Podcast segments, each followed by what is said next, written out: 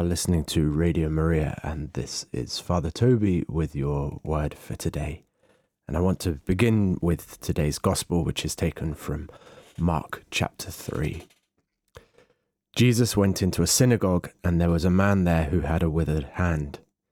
And they were watching him to see if he would cure him on the Sabbath day, hoping for something to use against him.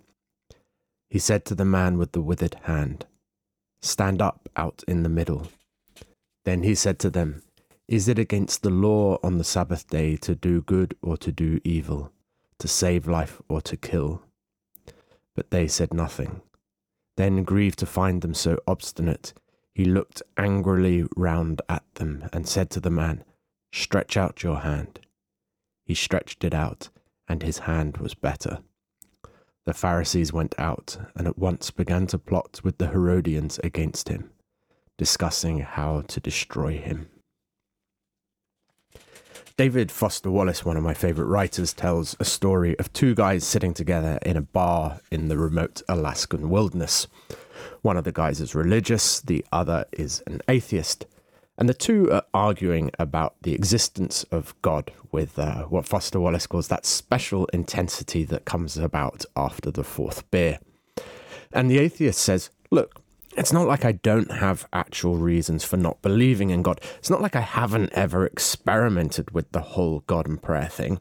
Look, just last month, I got called away from the camp in that terrible blizzard, and I was totally lost, and I couldn't see a thing, and it was 50 below. And so I tried it. I fell to my knees in the snow and I cried out, 'Oh God, if there is a God, I'm lost in this blizzard and I'm gonna die if you don't help me.'" And now in the bar, the religious guy looks at the atheist all puzzled. "Well, then you must believe now," he says. "After all, here you are alive." And the atheist just rolls his eyes. "No, man. All that was a couple of Eskimos happened to come wandering by and showed me the way back to the camp." How you look at things and what you're looking for matters. Another example, there was an experiment conducted by a professor at Dartmouth College. There were 27 male participants, 21 female, and they were told that they were taking part in an experiment that was meant to observe if people behave differently towards those with facial scars. Participants were placed into rooms with no mirrors, and a makeup artist proceeded to draw a scar on their face. And after the scar was drawn, participants were given a short glimpse of themselves with a pocket mirror, and then they were invited to leave the room and interact with the folks in the building. But before they left the room, the makeup artist told the participants that the scar just needed some final touch-ups. But what the makeup artist actually did was to wipe off the scar entirely. There was no longer any scar, but the participants left the room thinking that they still wore a makeup scar. And they overwhelmingly reported back that people stared at their scars and were mean and rude to them, and some that even others were making veiled references to their scars. One more example. In The Magician's Nephew, Uncle Andrew, a proud, conceited, and self-centered man, gets to a point in his life where even as Aslan speaks, all he can hear is a lion roaring.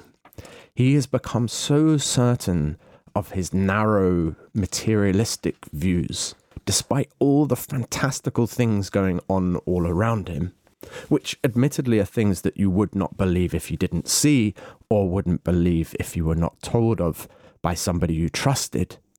But he's become so narrow in his thinking that he is certain that animals cannot talk, and that he cannot now there hear a talking animal.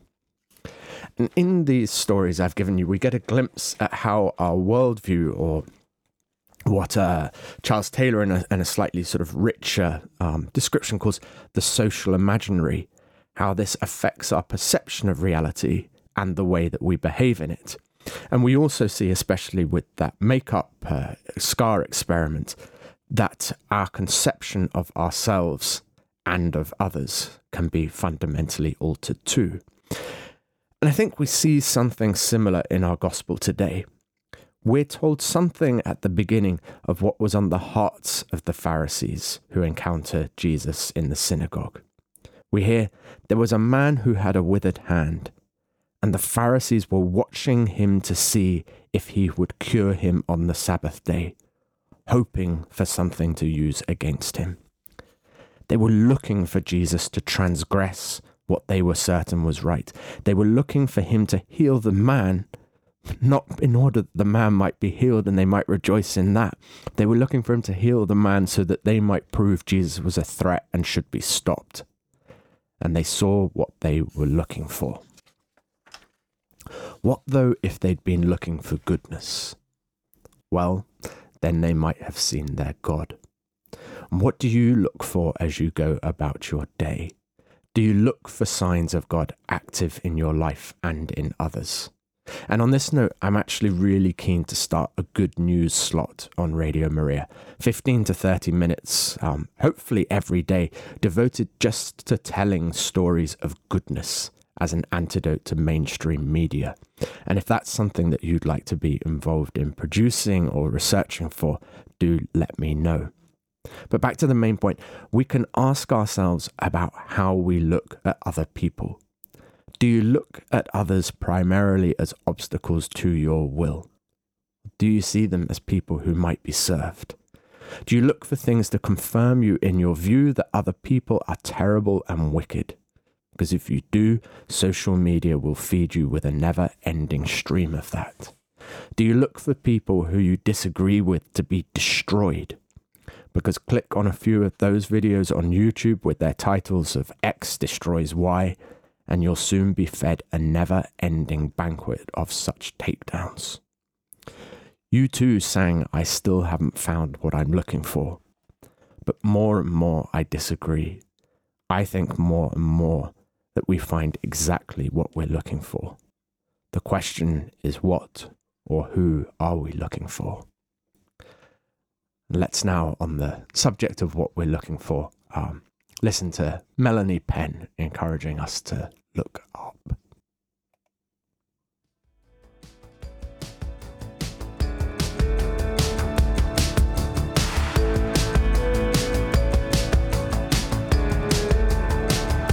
We walk on a dark road, full of shadows, danger around. Every bend, we are straining to see what the next mile will bring, and hoping the answers are there up ahead. But is it more to see up above the trees? Look up, look up.